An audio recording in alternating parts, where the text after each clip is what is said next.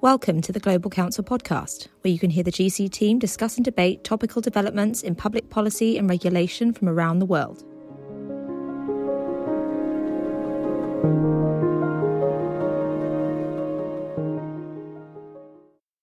Hi, I'm Denzil Davidson. I'm Global Counsel's advisor on EU and multilateral issues, and I'm here with my colleagues to talk through the Chancellor's big speech yesterday at Mansion House. We are joined by two of our experts, our Senior Director, Stephen Adams, and our Head of uh, Practice for Financial Services, uh, Rebecca Park. Uh, now, as I said yesterday, Chancellor's first ever Mansion House speech, uh, and it was a big moment because it was an, a chance to look beyond the pandemic, and it was a speech very much rooted in the world after Brexit. So, a sense of moving on from the past. So, Becca, can you tell us what was announced? Absolutely. So, as you say, this was a speech about moving on from the past. And I think, first and foremost, one of the pieces of the past that Chancellor tried to move things on from slightly was, was actually the past of the financial crisis. And there were two parts to what was announced yesterday. We had a vision statement for the financial services industry, and then we had the substance. And the former communications professional that I am, I'm going to start with the vision statement first and the the shiny part of what was published alongside the Chancellor's speech, which was a chancellor that first, of, first and foremost wanted to acknowledge the role the industry had played in the pandemic and the response from the industry and its commitment to the UK economy as a whole. And that might sound quite glib. It might feel like it's a, a tick the box exercise that you have at these set piece events, but actually that's quite an important first statement for this chancellor to this particular part of, of UK business because the industry isn't used to those public acknowledgements of its tax contribution, its wider investment and employment contribution. And that very effusive praise that came at the speech was probably more than we have seen for quite some time from a chancellor talking to the city. And that's quite important, particularly when it comes coupled with a strategy and a vision statement. So we have a financial services industry that for the best part of a decade has been asking the UK Treasury to deliver a strategy for the industry to talk about future competitiveness, the future priorities for the industry. Because in the UK, financial services typically falls outside industrial strategy policy and outside the purview of BEIS and where we see these structured reviews. And so it's something that has been lacking for a number of years. And to some respect, we got that yesterday. We got a financial services new chapter, as it's been called, which sets out the government's commitment to global trade, technology and innovation, green finance, and competitiveness but it was very focused in the rhetoric and the language around that and possibly not as detailed as some of the industry would like. Where we did get detail and substance yesterday was on the UK's post-Brexit regulatory reform agenda. And there weren't really many surprises there, but what we got was um, a substantive update on what comes next in this multi year programme of reform. So, a new review into the UK capital markets regime, um, a review looking at how we reform the UK's own prospectus regime, and a review on the future of cash and the provision of cash and potential legislation on cash within the UK. And crucially for the insurance industry as well, we also saw the publication of the government's call for evidence on Solvency II reforms and a kind of clarification that when it comes to Solvency II, we're probably not going to see the substantive reform agenda to 2022, which is largely as expected given recent regulatory announcements. Underneath all of this, for the Mansion House was um, probably the most substantive part of the announcement the government's commitments on green finance and sustainability. And this was a Mansion House that was positioned to fall directly after the UK's Green Horizon Summit Part 2. So the Green Horizon Summit is an initiative between um, the Corporation of London and the government looking at the sustainability agenda in the run up to COP. And as part of that package, we saw um, the government follow up on its budget's announcements on green finance. So a announcement around the role of a new NSI green bond, the next stage of the UK's green taxonomy, and crucially, um, clarity around what comes next on the disclosure regime. And a new disclosure regime, sort of building on TCFD, that looks to roll out in further detail clear commitments and requirements around what financial services firms and, and broader business are going to be required from an ESG perspective. We expect the rest of the detail that sits behind that announcement to start rolling out through the autumn in the run up to COP. But really, what the, what the Chancellor wanted the British public to take away from yesterday was the green finance commitment. What he wanted the industry to take away from yesterday was the vision statement. And the substance and the detail is probably left to those that are worrying about the regulatory consequences and the compliance implications and the, and the cost of business. Thank you, Rebecca. Uh, that was a pretty comprehensive description of uh, of what he set out. Um, you mentioned openness, and it's clear that openness is a core part of his new vision for uh, British financial services. Stephen, how is the UK now thinking about international trade in financial services? Well, I mean, I think one of the interesting things in some ways about this speech is that it's not obvious how it joined up the question of openness and the question of trade. In fact, where openness was mentioned in the speech, it very quickly pivoted into some fairly high level uh, observations about the UK's desire to continue defending uh, the, the open practice of democracy. And um, we were left slightly, I think, reading between the lines when it comes to the question of how this government links openness and the question of its trade policy. Uh, having said that, I, I, I, don't think there's any real surprises between those lines. And I, I think in some ways the interesting question is um, what some of the specifics are likely to, to, to look like.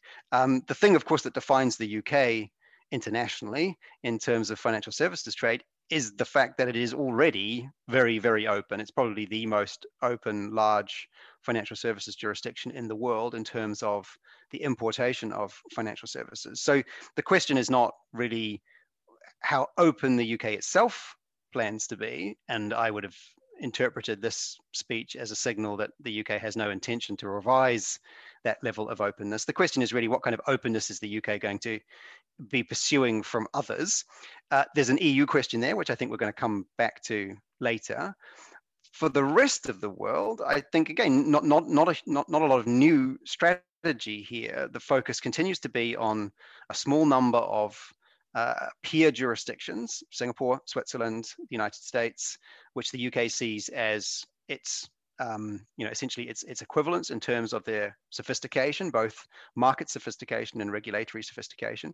And in each case, in slightly different forms, there are open, already open negotiations designed to deliver um, something in terms of new opportunities for export. And certainly in the Swiss case, in some ways the most interesting case, I suspect, the aim will be to try and deliver an outcome that leverages the concept of mutual recognition, deference in some new way. And that, that's probably going to be the most interesting development in UK FS trade for the next few years uh, if it if it happens. Um, again, I think some big openness questions that weren't really addressed, not directly. I would have thought that for the industry, actually, in some ways, the big openness question for the next few years may be around migration, around access to, to talent, to the way that the UK's new migration regime um, is able to flex around uh, the import of skilled FS professionals.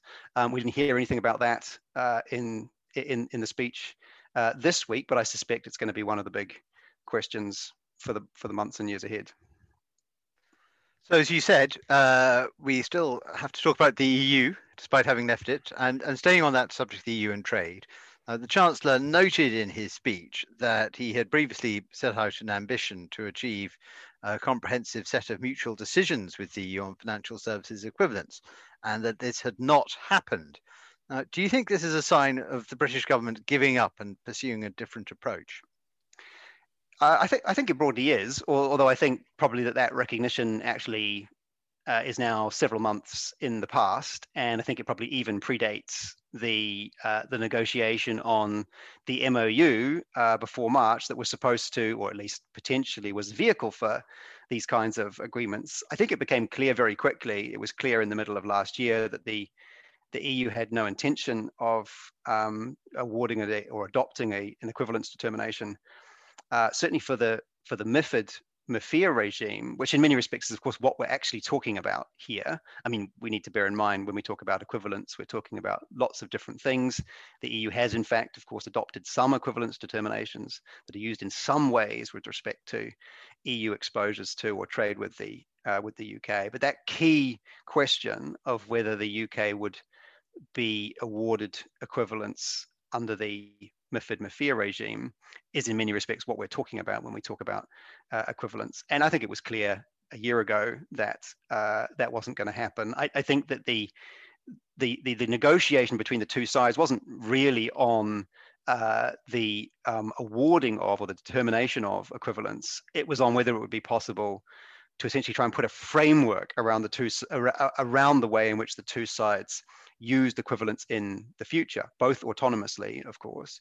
But I think the ambition was to try and create a series of protocols essentially for the way that equivalence was determined, the way it was maintained, and uh, the way it was withdrawn. Um, and of course, even that proved uh, Im, Im, impossible uh, ultimately in the MOU in, in March, um, or the text that we've, you know, the, the, the, the, the, the, the MOU content is very, very high level indeed. So, I mean, I think, um, I don't think there's any question that the, the, the government uh, has, has given up uh, on the idea of equivalence as the foundation for, or some foundation for the future relationship with the, with, with the, with the EU. Um, what, what that means in terms of the alternative is, of course, going to be interesting to some extent just by necessity. It means pivoting to focusing on a relationship that's going to be focused on the treatment of UK firms in the single market. So the, the, the treatment of firms that are established inside the single market, as of course most large UK based banks with EU clients now are. So that's going to shift the agenda from being uh, one focused on trying to agree a possible framework for cross-border trade to one focused on dealing quite in quite considerable detail, I would have thought, with, with the evolution of the EU's domestic regulatory regime as it impacts UK firms um, located there. Um, so I, I, think you know th- this was this was this was the final nail, I suppose, if one was needed uh, in the coffin of the idea that um, there was going to be some equivalence-based model for uh, for EU UK trade, and I think we now we now pivot to uh, to, to to a longer-term agenda focused on the um, the the treatment of UK firms operating from within the single market. Thank you, Stephen. Now, I think we should turn to more domestic policy issues. Um, Rebecca, what did we learn about the government's agenda for financial services regulatory reform after Brexit? I mean, there's there's a big sweep of, of stuff out there, as you've already been talking about. There's cash, there's regulatory framework review, and then there's my former boss's Lord Hill's listings review. Uh, what did you, what are your main lessons from that? So I think starting really from from where sort of Stephen just finished off, the reg framework review that the government is currently looking at post Brexit is now firmly enshrined in a model which is um, accepting equivalence may not necessarily be granted on many of the key areas um, they have pursued. And, and while that might be a long term aim, in the more immediate future, it is now time for the UK to take stock of its regulatory regime, take stock of the way its regulators approach core parts of financial services, and think about what the UK needs to do differently, what the UK needs to undertake at a global level, and where the UK, like the EU and like any other sort of uh, key financial services centre, is tackling new and emerging challenges and opportunities, be that fintech, cyber, the way in which they address third party risks and, and some of these kind of new and emerging issues.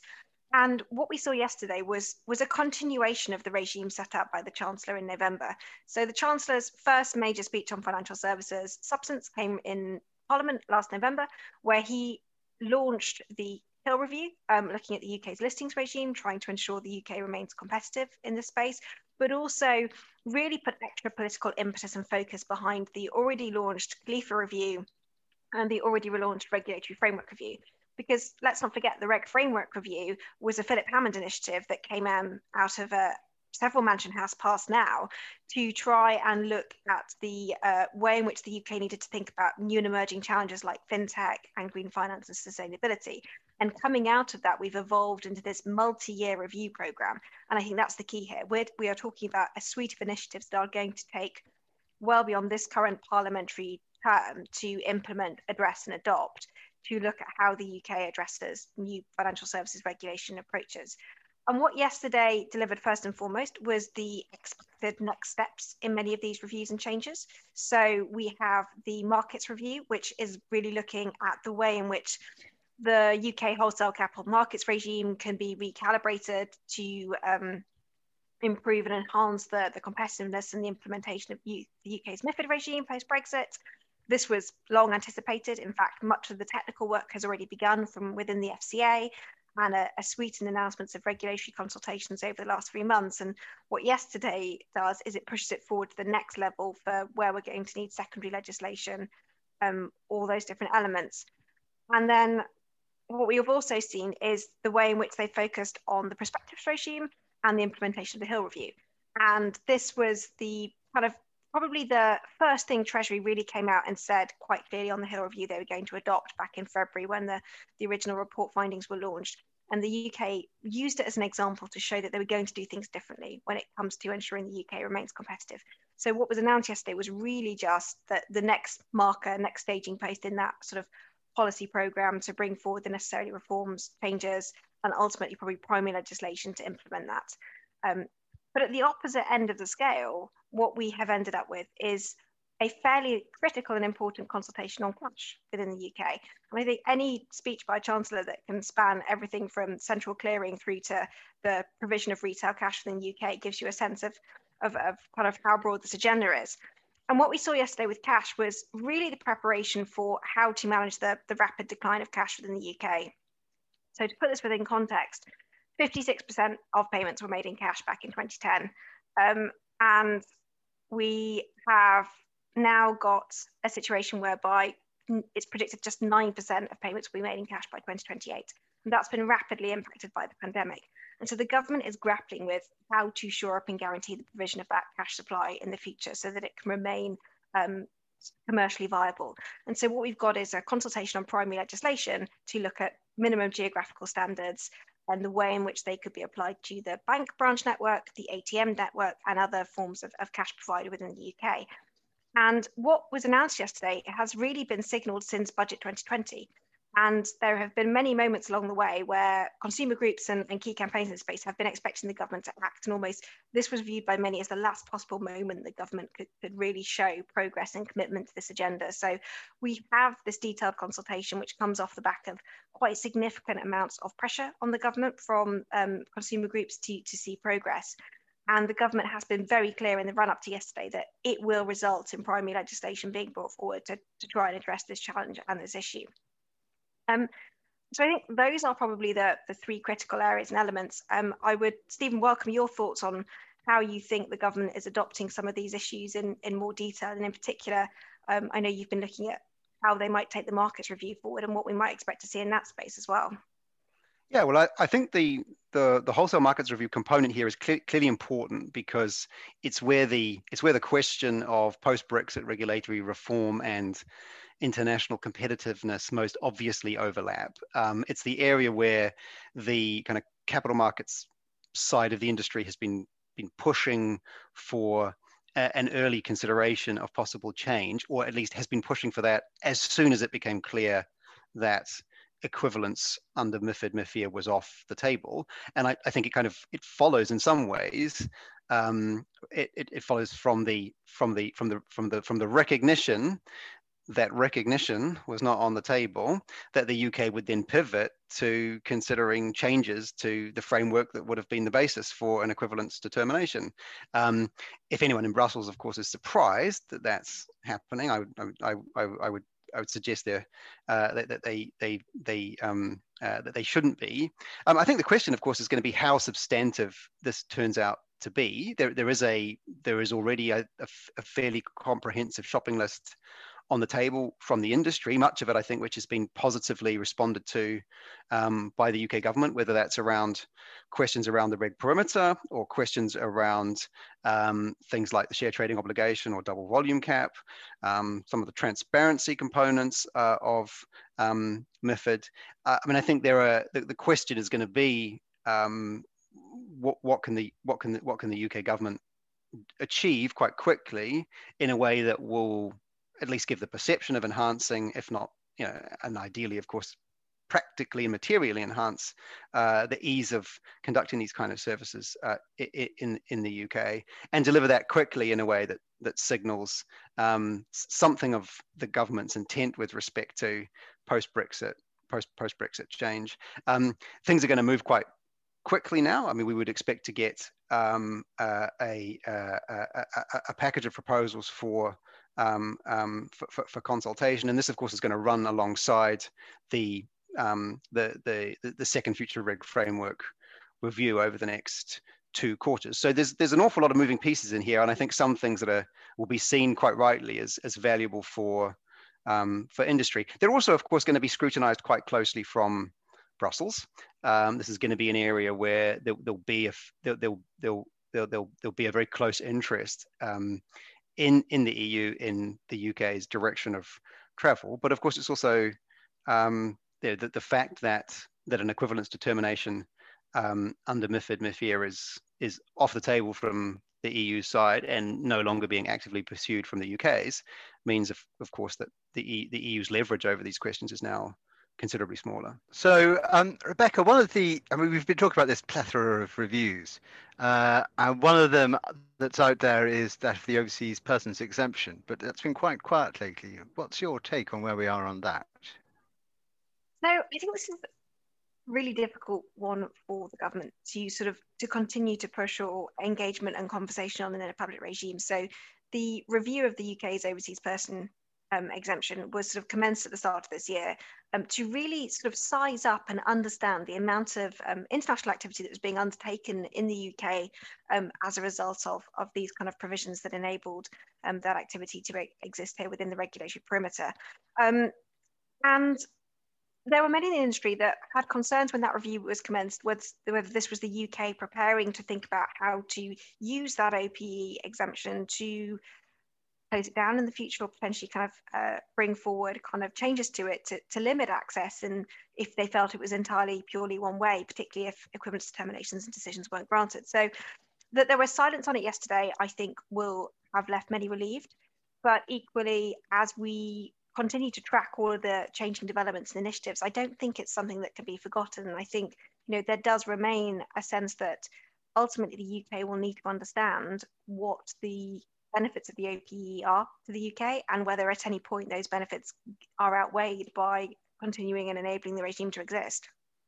I think the question there is going to be moving on from, well, distinguishing between the question of whether the, the OPE essentially represents a a failure to create adequate negotiating leverage, if you, if you, if you like. So the idea that the UK is very open um, means that it has less leverage with others, which which I think is a bit of a dead end. I, I don't think that it's ever been credible that that closing the UK's market to imports would incentivize others to open their own markets. I suspect the, the bigger question, exactly as Rebecca's hinting, is how the scale of potential changed and altered usage of the OPE, now that EU firms are able to take advantage of it, might change its implications in terms of uh, transparency and sufficient oversight of what's being imported into the UK, financial stability, uh, and sort of supervisory, um, sort of a, a, sense that supervisors understand uh, the the activity that's taking place under its under its auspices. So I think the industry, exactly as Becca said, I do think it's important that we don't we don't become complacent about the future of the OPE. Um, but I think it's also, and what I think that means in practice is that we, we need to make sure that um, we're helping supervisors and policymakers f- feel they have a, a, comprehensive view of what's actually being traded under the under the OPE framework because that's going to change quite dramatically, I suspect, in the years ahead. Denzil, I'm going to jump in here and see if I can get your views on, on one part of this. You know, the audience for the Mansion House is invariably domestic. The Chancellor was largely talking to the UK industry, but all of these issues play out um, more broadly, particularly um, in the within the EU as well. How do you think these developments initiatives are going to be received and, and viewed? Well, I think the EU will, as Steve has already set out, I mean, the, the European Commission and some of the largest member states, uh, one to Britain's direct south in particular, have already taken a view on how they want to see Brexit, and that is as a as a land grab opportunity, and they are trying to drag as much business from from Brexited Britain as possible. Uh, and any other any further developments until they think they have um, squeezed as much uh, economic activity out as possible is simply to be dealt with as, an, as a rhetorical opportunity or rhetorical difficulty. And uh, the chancellors talk about doing things differently. Well, that'll be taken as an opportunity to say, well, this is why we have to hold off uh, granting equivalence. But as we all know, at least from the British perspective, the motive for not taking these equivalence decisions is fundamentally uh, protectionist. And we saw that in Mairead McGuinness's uh, reaction. Uh, she responded pretty soon. Shows why you know you have to see how things go out, the direction of travel. It's about where things are going, not where things are now. That's quite hard to justify given the EU's approach to equivalence decisions with other countries. Uh, but it, it, gives them a, enough of an argument to, to claim that their position is defensible and is about um, some objective tests about how these international financial services relationships should work rather than their interpretation of their raw economic interest. Um, in some ways, don't you think it overlaps with the strategic autonomy agenda to a certain extent? I mean, it, it's as you say. I thought it. You know, I, am sure this was just pro forma, but the, the chancellor made a point of saying that the EU would never be able to base an equivalence determination with respect to the UK on, or, or would never be able to deny the UK equivalence on the basis that it had weaker regulatory standards. I mean, I think we can take that as read, but it's also, of course, not the point, is it? I mean, the, the, the point is that the that is not the basis on which the EU is making these strategic judgments. The, the, basis is the desire to pull value added activity into the single market, to uh, ensure that important functions aren't taking place offshore, um, to to capture as much economic value as possible. Um, and that that's that that's the that's the logic here. So you're right. It's it isn't just about the economics. It's also about a, a motivation of let's take back control and that's being applied not just in financial services, but they're also looking at that. Pithy, pithy phrase. I can't yeah, remember yeah. where I heard that. Yeah. No, who knows? Oh, I, am sure it was always meant to be about the EU and what had happened to the EU after Brexit. Uh, but have you seen about supply chains? Um, it's about uh, their worries about payment systems uh, and how how this quite squares with the EU's belief in the importance of an inter- interdependent world. Well, we'll just have to see how this plays out over the rest of the decade. Now, uh, Rebecca, if I can turn back to, to you, as you've said, we've had this vast range of reviews from everything from cash to central counterparties. And when we look at just how many reviews there are, uh, the question we've got to ask is this a manageable agenda? Can the will the government have to prioritize when it's going to pursue everything all at once? And what does that mean for quality control? What does that mean for political grip on this agenda? And the Chancellor's also got to keep the economy as a whole on the straight and narrow and the public finances, which is his neighbour doesn't mean to make his life any easier on that last point. I think you're quite right. The agenda is massive, um, but also it's the agenda that wasn't announced or touched on yesterday. So, as much as we can see the key priorities on the post Brexit regulation, on cash, and on kind of markets reform, we heard almost nothing about the future regulation of crypto assets, about central bank digital currencies and the way that the UK is going to address that. We have a Treasury that's already committed to a, a new regulatory regime and legislation in that space. We are still waiting for the payments landscape review to be published, which we were all told was, was imminent in the summer.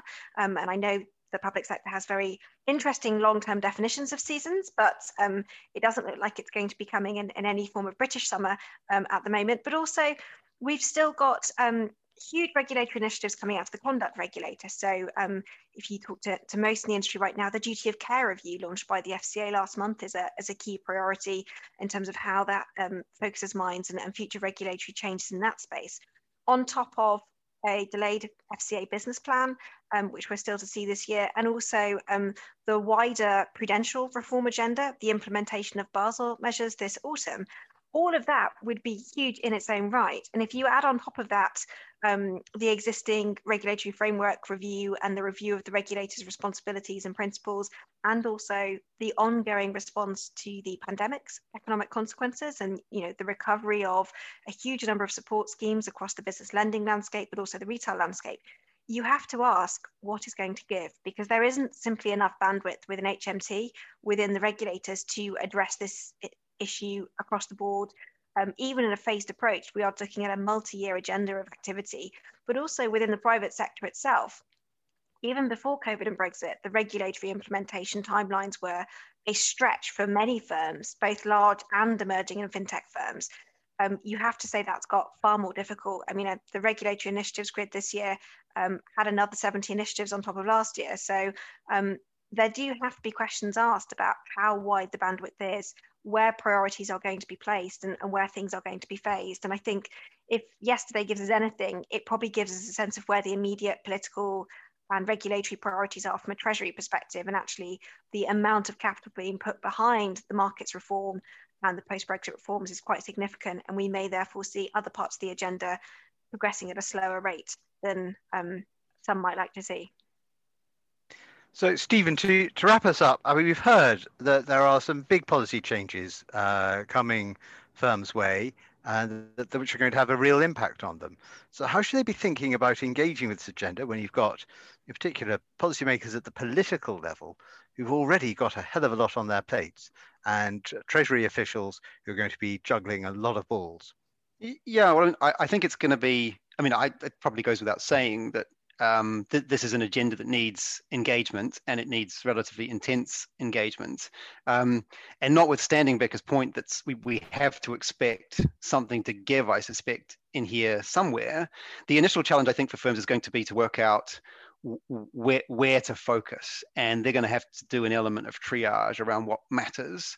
And I think we're going to need to recognize that different parts of this agenda are going to need different kinds of engagement. So clearly, um, you know, the Solvency II review, the wholesale markets review, these are relatively these are relatively technical reviews where the, the need is going to be for pretty focused um, uh, interaction with a with a very strong evidence base around the industry's preferred outcomes. Um, I think some of the kind of um, eh, Rebecca may disagree with this, but I, my sense is that some of the kind of Im- political pressure for immediate, quick wind post Brexit divergence wins has fallen away. The tone here seems to me to be a little bit more measured, and the sense that this is a this is a serious effort to try and actually reflect on what makes the wholesale regime in the UK more credible, more more attractive for the for the medium term. But of course, I mean, I still think there's going to be some desire to move relatively quickly, partly to capture the sense of you know post Brexit post Brexit change. So I, I, think this is going to be there's a premium on um, on pithy consultation responses. I think this is the time for the two page response instead of the two the ten page response. I think we need to anticipate uh, limited bandwidth in the Treasury and across the system in terms of absorbing the industry's views, and we need to help policymakers with that. I think on bigger questions like trade policy, this is going to be a moment for the trade associations, I think, to probably step in um, and take some of the weight off individual firms. So, you know, UKF and City UK, I think this is a, at the ABI, this is a moment where they can really come into their own in terms of some of the wider international agenda where a kind of industry voice is perhaps most useful for the UK's trade negotiators who are looking for a fairly simple interface uh, with the industry. Um, and I mean, I guess one final observation would be that, you know, in in the same way that um, leaving the EU requires UK policymakers to rethink some of the UK's approaches. I think there's something similar for UK-based firms as well, and I think this is a moment to to really think about how we refresh some of the core arguments that the industry's been making over the last decade or so, particularly on things like competitiveness. Because I think if we step back, we recognize quite quickly that the, the way the industry has spoken about competitiveness for the last decade has been a function of being an EU member state. So the migration question, for example, the talent question looks completely different when you're an EU member state. The question of EU regulation obviously looks very different when you're an EU member state. As an EU member state, the UK's competitiveness debate focused essentially on the lack of flexibility in the EU regime. On the outside, the same conversation is going to be a discussion about alignment, non-alignment, divergence, convergence. So I, I think, um, and you know, obviously COVID as well, in some ways, I think is going to prompt us to rethink some of our discussions about competitiveness, the way we manage hybrid and remote working, for example, um, digital-based um, models in the post-COVID world. So I, I, think that we simultaneously need to be refreshing, the industry needs to be refreshing its own arguments. It needs to be identifying the best ways to engage in these different channels of trade policy, domestic wholesale regulation, domestic retail regulation, uh, green finance. Um, and I think it's there's going to, as I say, I think there's going to be a premium on really pithy, evidence-based engagement that makes the work of policymakers and regulators as simple and easy as possible. Well, Stephen, Rebecca, thank you very much indeed. That's all we have time for today, but that's a powerful message to end on the need for impact in a fundamentally changed landscape. Uh, I hope you'll all join us next time and that you enjoyed listening to this. Goodbye. For more insights, blogs, and analysis, you can visit our website www.global-counsel.com and subscribe to our mailing list. And you can follow us on Twitter at global underscore counsel.